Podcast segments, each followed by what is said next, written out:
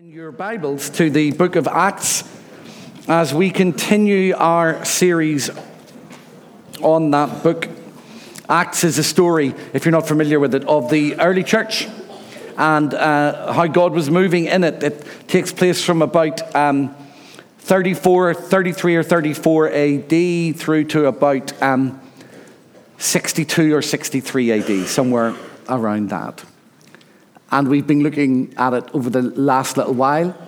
And we are looking at chapter 7 at the moment, which was a famous address given by the first Christian martyr, a man called Stephen, who was a Greek man who had become a follower of Jesus at some point and then was appointed to the early leadership of the church in Acts chapter 6 to help settle some of the disputes between the old timers and the newcomers because they were arguing about who was being looked after well.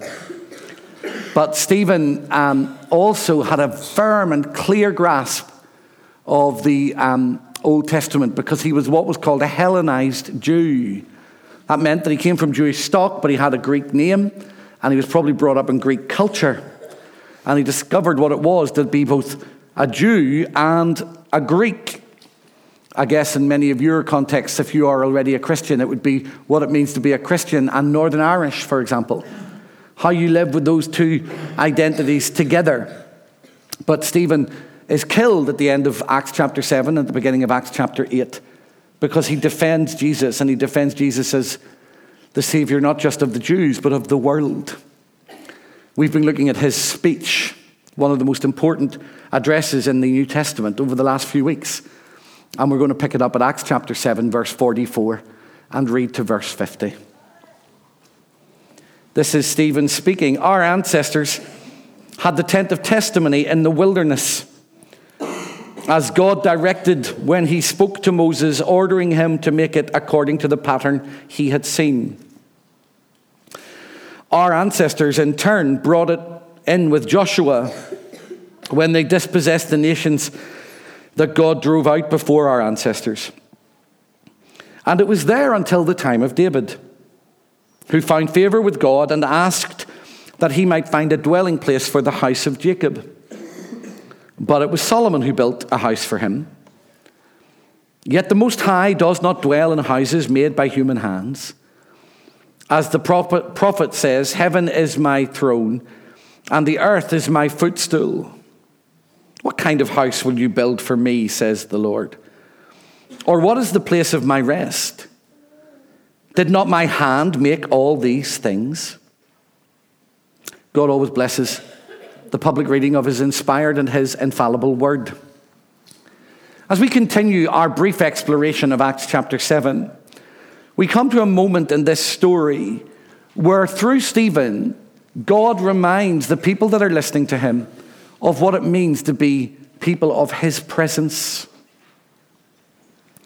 In this story from verse 44 through to verse 50, Stephen, and you, you, many of you will know this, but not all of you will, in the, in the New Testament, there were no verses. They were added 1600 years later. In fact, there weren't even any spaces between the letters and the words, there's just a list of letters. So it's important to remember that when you read a story like this, because it's not as if Stephen paused at the end of each verse this is one continuous story from Acts chapter 7, verse 1, all the way to the end of the chapter, all the way to the end of his address, actually.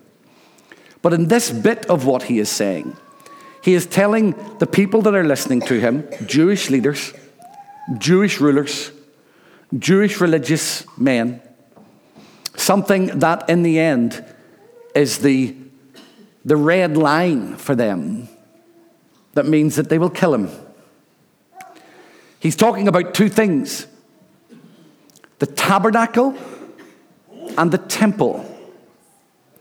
Now, what were those two things and why do they matter and what relevance at all do they have to you and to me today in 21st century Northern Ireland? Well, the tabernacle was an, a tent. You can read about it in Exodus chapter 26 and following. That God instructed the people or the Hebrew people to build as a place where they could worship him. And that tabernacle was important. It had three sections. The very middle section of it was the holiest part of it.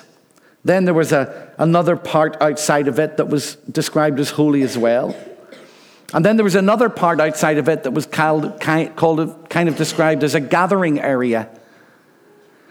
And God instructed his leader, Moses, uh, to build this tabernacle, this tent, so that wherever they moved as the people of Israel, or the Hebrew people, they were to carry this tabernacle with them and that was where they were to gather, that was where they were to perform acts of corporate worship.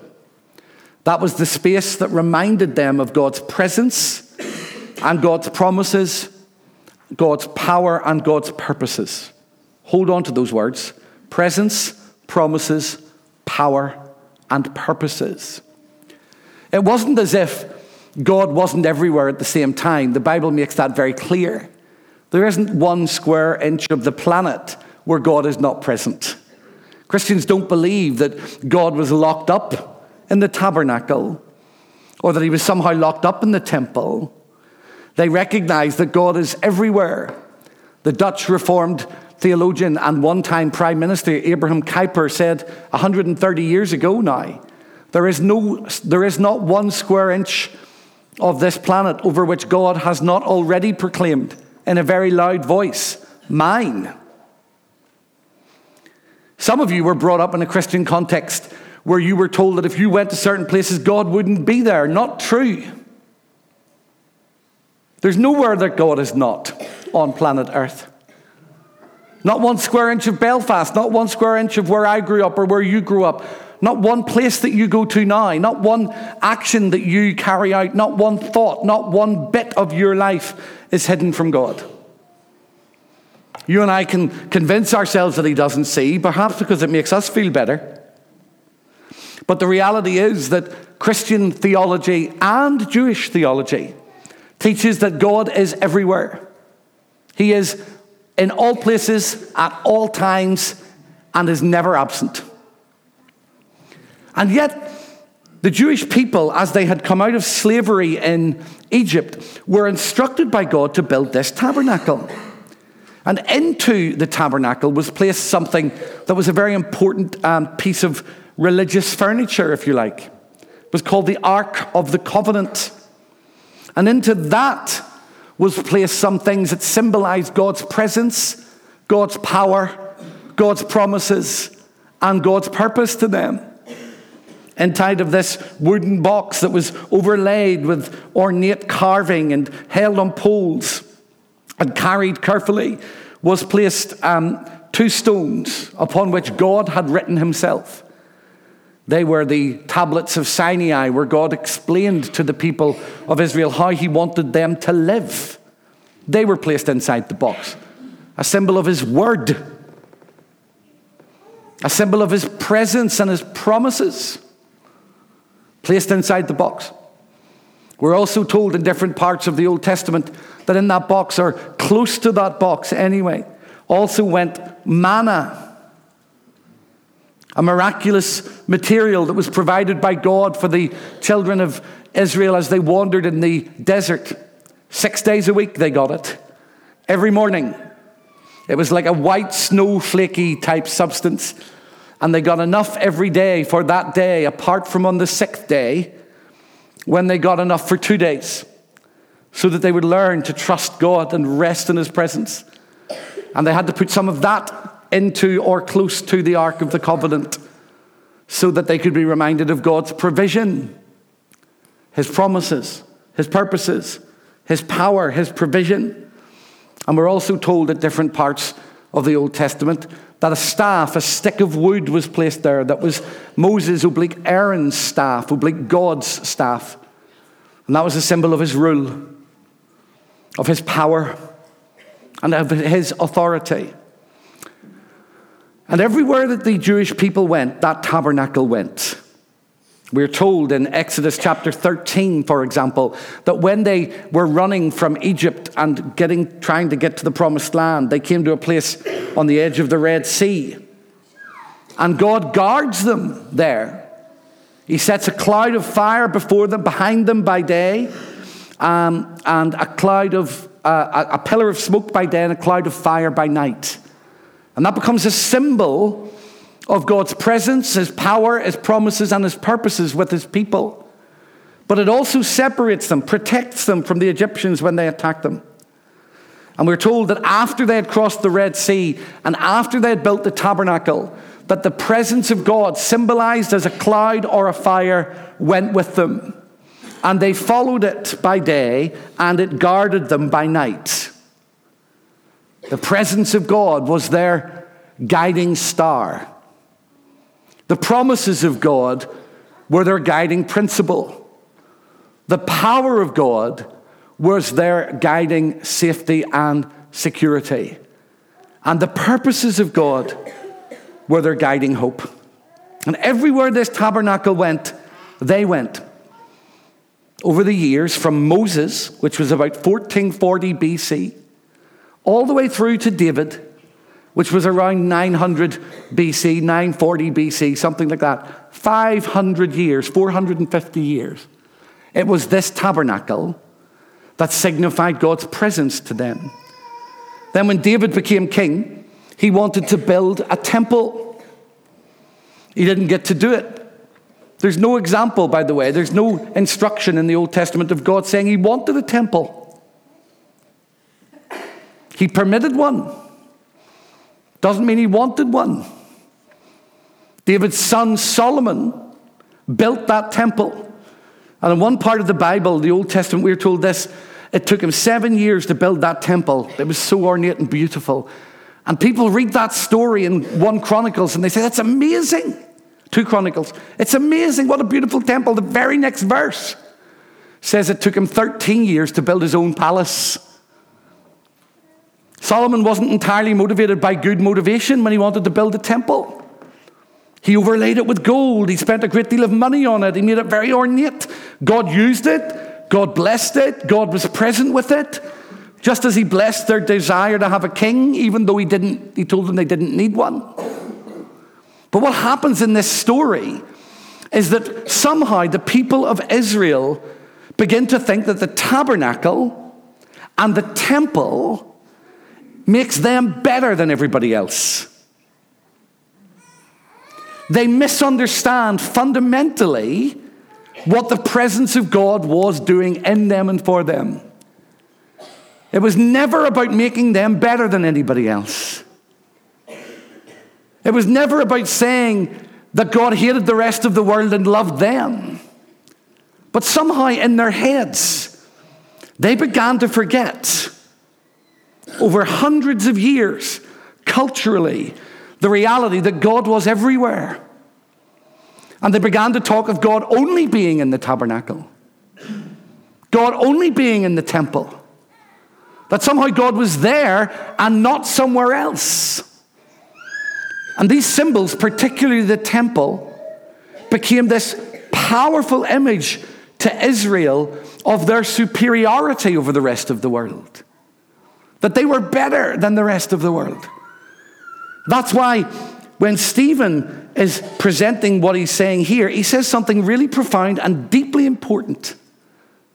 He says to them in verse 48 and verse 49 and verse 50 God cannot or God does not dwell alone in structures. You can build the biggest temple and it's not big enough for God. You can have the most ornate furnishings, you can have the most remarkable building, and it isn't enough for God. Verse 48 Yet the Most High does not dwell in houses made by human hands. As the prophet says, Heaven is my throne, and the earth is my footstool. What kind of house will you build for me, says the Lord? Or what is this place of rest? Did not my hand make all these things? Next week, we will see how uh, David I beg your pardon, how Stephen goes on to make a point that seals his fate. He says to these people whose whole identity is tied up in this temple, You have got this wrong. So they kill him. What does that say to us here today? Well, let me first of all talk to those of you that are Christians for a moment. If you are a Christian, I want to say this, and, and please hear carefully what I've said, because this is rather intricate theology, but it's important, and it'll only take a few minutes. Be careful that you don't think that God dwells here in this building and that this is the only place that you can meet with Him. That's not true. It's not true. Be careful that you don't think that the church can bring you salvation. That's a doctrine for another part of the church. It's not a doctrine that we would hold to. There's only one person that can bring salvation to you, and it's Jesus Christ. The church cannot save you. Going to church doesn't rescue you, it doesn't save you. Going to church isn't enough. The presence of God is here. He manifests his presence in powerful ways. He evidences presence with his people in wonderful ways. But be careful that you don't assume that this is the only place that God's presence dwells. That's a dangerous doctrine to believe. Because if you believe it, you end up doing several things. First of all, you think that all you have to do is get people to come to church and they'll become Christians. That's not true. You do know that, right? There are millions of people go to church every week, but they're not followers of Jesus because they haven't encountered God yet. They're Christianized, they're churched, but they're not converted. Be careful that in your theology or in your thinking, you don't begin to believe that church can save you. Church can't save you. No denomination can save you. No preacher can save you. No pastor can save you. No um, structure can save you. No declaration of um, doctrinal purity can save you. You will not be admitted into the presence of God simply because you pass a doctrinal exam. The presence of God does rest on his people when we gather, does evidence itself in powerful ways. But don't make this the center of all of your Christian living. It's very careful not to do that. Secondly, for those of you that are Christians, and you, some of you will be alarmed at what I'm about to say, don't be alarmed. The Bible can't save you either. I read the Bible, I'm a Christian. Reading the Bible doesn't make you a Christian any more than reading a book makes you a book, or going to the library makes you a book. Reading the book won't rescue you. There are millions of people that read the book but they haven't encountered the presence of God. I worship, that'll save me. No, it won't. I've signed the right statement of faith, that'll save me. No, it won't. There's only one thing that will rescue us. There's only one thing that can hold us in the grace of God, and that is the mercy of God shown to us through Jesus Christ. He has brought God to us. He reveals God in us. In Jesus, we see God's power, God's purposes, God's presence. We see God's grace and mercy demonstrated to us.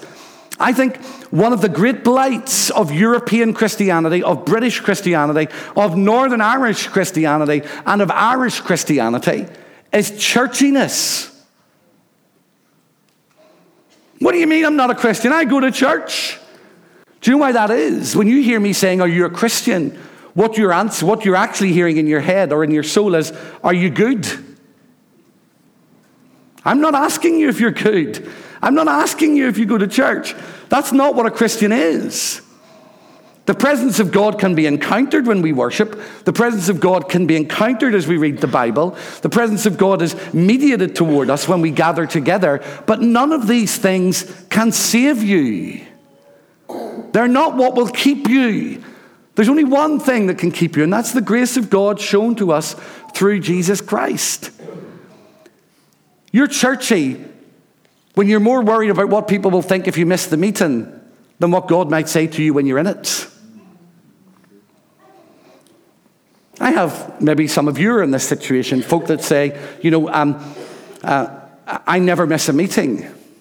That doesn't mean you're close to God. You could be sitting beside somebody that never misses a meeting today, and the minute the meeting ends, what they want to do is pull apart the preachers and the people around you, and all they ever do is criticize and moan. I'm sure none of, you, none of us have ever done that, have we? It's possible when you get this theology mixed up to never miss a prayer meeting, never miss a Bible study, never miss a Sunday morning, never miss a Sunday night, have your name on a church rota, attend, worship, fellowship, give, support, engage, and lead, and be far from God. Because the presence of God is not just about all of those things. And I want to remind you, brothers and sisters, that the presence of God is this powerful, powerful, powerful reality that is mediated to us through Jesus Christ, through his cross, his resurrection, and the giving of his spirit. That's good news, even though you look as if it's bad news. It's good news because this is what it means. No matter where you go, God's presence goes with you. No matter where you work, God's presence is there. You know a place that you're thinking, if I go in tomorrow, how many people could have killed before breakfast? God is there. There's nowhere that you can go that God is not. In the darkest moment of your life, in the most isolated and alone and frightened moment of your life, the presence of God goes with you. There is nowhere that you can go that is totally dark if you are a Christian because you carry the light of God in you and with you. That means that you're never in the dark. You are never alone. You are never abandoned. You never need to be uh, so consumed by fear that you think God has abandoned you and walked away. He made a promise I will never leave you or forsake you. So much of our theology, our espoused, spoken convictions about what we believe God to be like, ends up sounding like God is here and not there. Let me remind you, God is there and God is here. It's not a question of chasing his presence here because you won't have him there. It's about remembering that God goes with us wherever we go and that he is with us here when we worship. Why then meet Malcolm? What is it about gathering together? When we gather together, we remind ourselves that God is with us. We tell the stories of God's grace we are, put ourselves into a place where we can encounter His grace more. We become more open to what He might want to say amongst us or do amongst us. We allow the guard to go down a little bit. This is a place of encounter, of encouragement, of exhortation, of being transformed. But not because God isn't somewhere else, God is also there. So we meet to inspire, encourage one another, to be taught, to break bread, to worship, to pray, to have fellowship. But when we go, we go with the full awareness that God's presence goes with us. What of those people that aren't able to get to church week in, week out because of illness? Are they missing out in the gathering? Yes. Sometimes because they can't do anything but miss out. But God's presence is with them where they are, sustaining them and calling them and holding them and nourishing them and helping them. I think sometimes pastors and preachers become anxious about this type of theology because they're afraid that people will hear this and say, oh, that means I don't need to go to church. That's not what I said. But if the only reason you come to church is because you're afraid of what people will think, it's not the best reason in the world. It's still not a bad one but it's not the best one. We gather together not out of force, not out of fear, not because you have a pastor that's sitting here with a wee electronic diary in his head, or uh, register in his head, like a schoolmaster, looking and thinking, oh, absent without permission. Although many of you will see me on a Sunday morning and a Sunday night, you'd be wondering what I'm doing if you're part of our church. I normally stand somewhere about here about halfway through the second or third song, and I'll turn. You'll say, I'm never going back to that church. That bloke stares at me. and I just take a look around like this. What am I doing in that moment? A register? Yes. But not a register because I'm making sure that you're all present and correct and got a clean tie on. I'm looking to see who might need a bit of help or love or support. Because that's what a shepherd does. And I'm looking and thinking, oh, um, they're not here this week. I must just make sure they're okay. And then I look up across the balcony as well. I'll think, oh, they're not around. Oh, they weren't around last week either. I wonder if they're okay. I'll just make sure everything's all right and that they're, they haven't fallen down a drain somewhere or their life hasn't fallen apart and they haven't told anybody. I miss you when you're not here. But I'm not one of these pastors that stands with a rod and beats the living daylights out of people to get them to church. I'm more interested in your healthy relationship with Jesus than I am in you never missing a meeting and pleasing me. The presence of God goes with you. When you get to work in the morning, when you stand at a graveside this week, when you go to a hospital appointment with your son, when you're given bad news, when you're given good news, when you get a promotion, when you get a demotion, when you have to sign a death certificate. God's presence is right in that room. And I'm not willing to sacrifice that by creating the idea that God's presence is here and not there. Because actually, this promise is too important. But here's the third thing for those of us that are believers be careful that you don't end up chasing something on the other side of the world. Be careful that we don't sing songs or pray prayers that make it sound like God isn't here. And that what we have to do is go somewhere else to find Him. There's a new theology emerging in the church, which is a dangerous theology that gives you the impression that somehow God's presence here with us isn't enough. That His presence needs to kind of, um, we haven't got enough of Him. Theologically, that's not correct. It isn't that we don't have enough of God, it's that God doesn't have enough of us.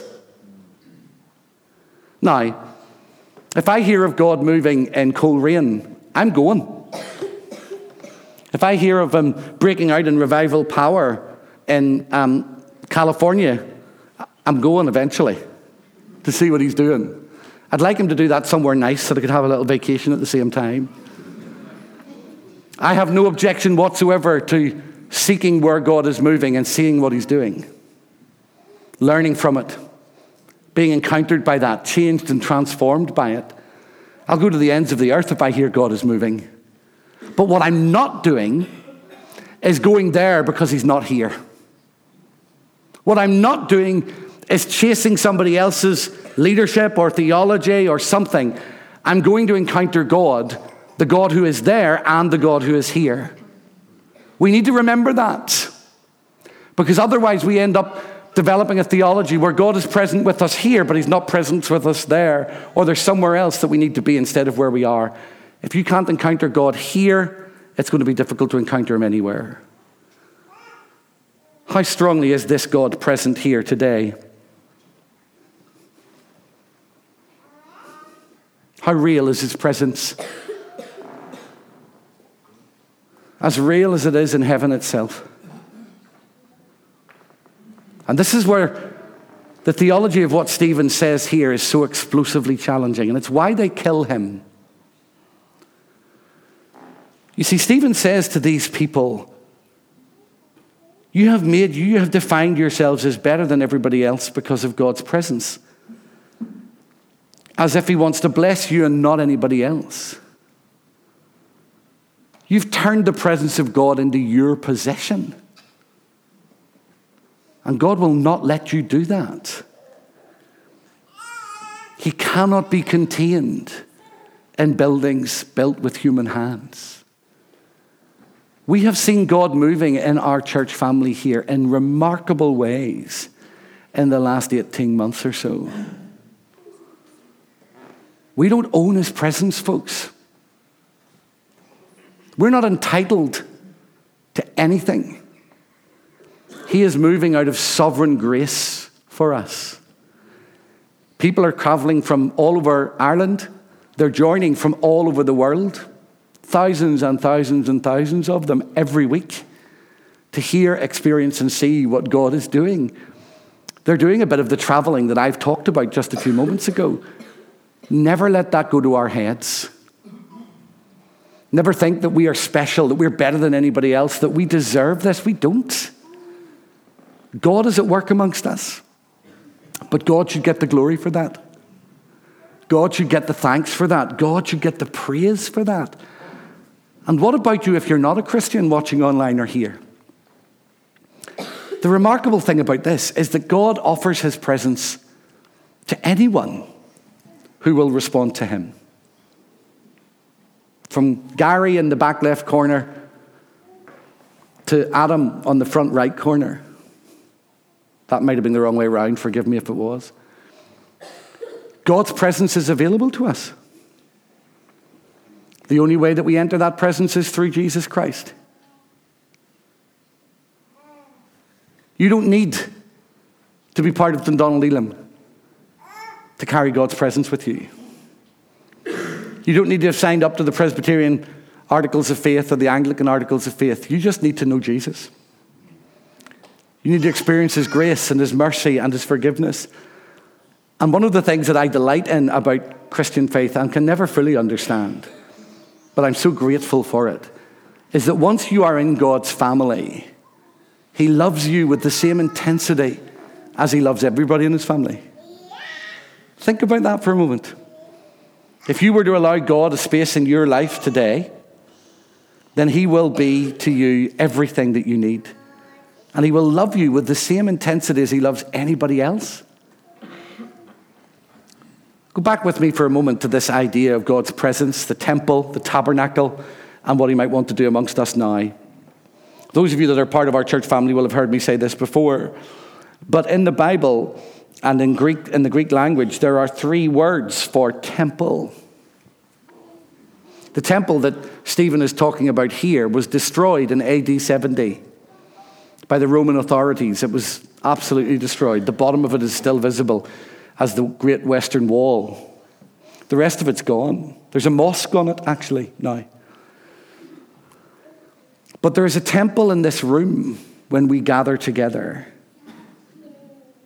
where God's presence lives and dwells. Back to this idea of the tabernacle. God was everywhere, but also present in the tabernacle in a very particular way. God's presence is everywhere. But when we gather in His name, He evidences Himself in particular ways. That's what we miss when we choose not to worship together. The possibility of an encounter with Him. But there's more than that. You see, Paul in the New Testament says twice in a letter that he wrote to the Corinthians that we are God's temple. First time he says it, he says it to a gathered people like this. It's read from the letter. The second time, he's talking about you as an individual. And he says to individual believers, You are God's temple. You are the place where his presence dwells. The three words that are used for temple in Greek describe a precinct, a building, or the very center, the holiest part of the temple. The only word that Paul uses in the New Testament to describe God's people as a temple or you as a temple is the word that means the holiest place of all, the naos, N A O S. And I know some of you have heard this before, but I want you to look at me for a minute. If you are a Christian, there is nowhere in the universe holier than the space within you where God dwells.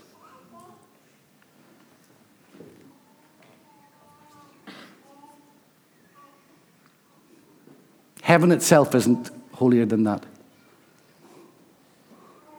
The Ark of the Covenant space is not holier than that. The center of the tabernacle space is not holier than that. In every Christian's life, there is a space where God dwells in holiness and power and presence. You are defined by his power, by his presence, by his promises, and by his purpose. So when you face darkness, his light shines because he's present with you. When you face uncertainty, He is present with you to guide you and help you. When you are confused, He is there. And there is nowhere on planet Earth or heaven that will be holier than that space, now or in eternity. Let that sink in. For those of us that are caught in sin, thinking that God doesn't see what we are doing or thinking. He sees, He knows, He is present always. That can either frighten you or it can lift you, depending on how you respond to God. If you're running away from Him, if you're trying to hide from Him, that becomes a frightening thing. If you're running toward Him, that becomes a powerful drawing thing. So, to all of us this morning, Christians and non Christians, are you running away from the presence of God?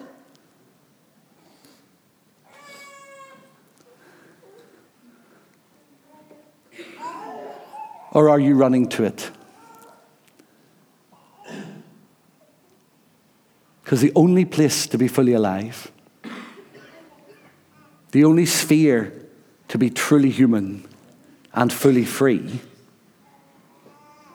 is in the presence of Almighty God. Nowhere else is as good.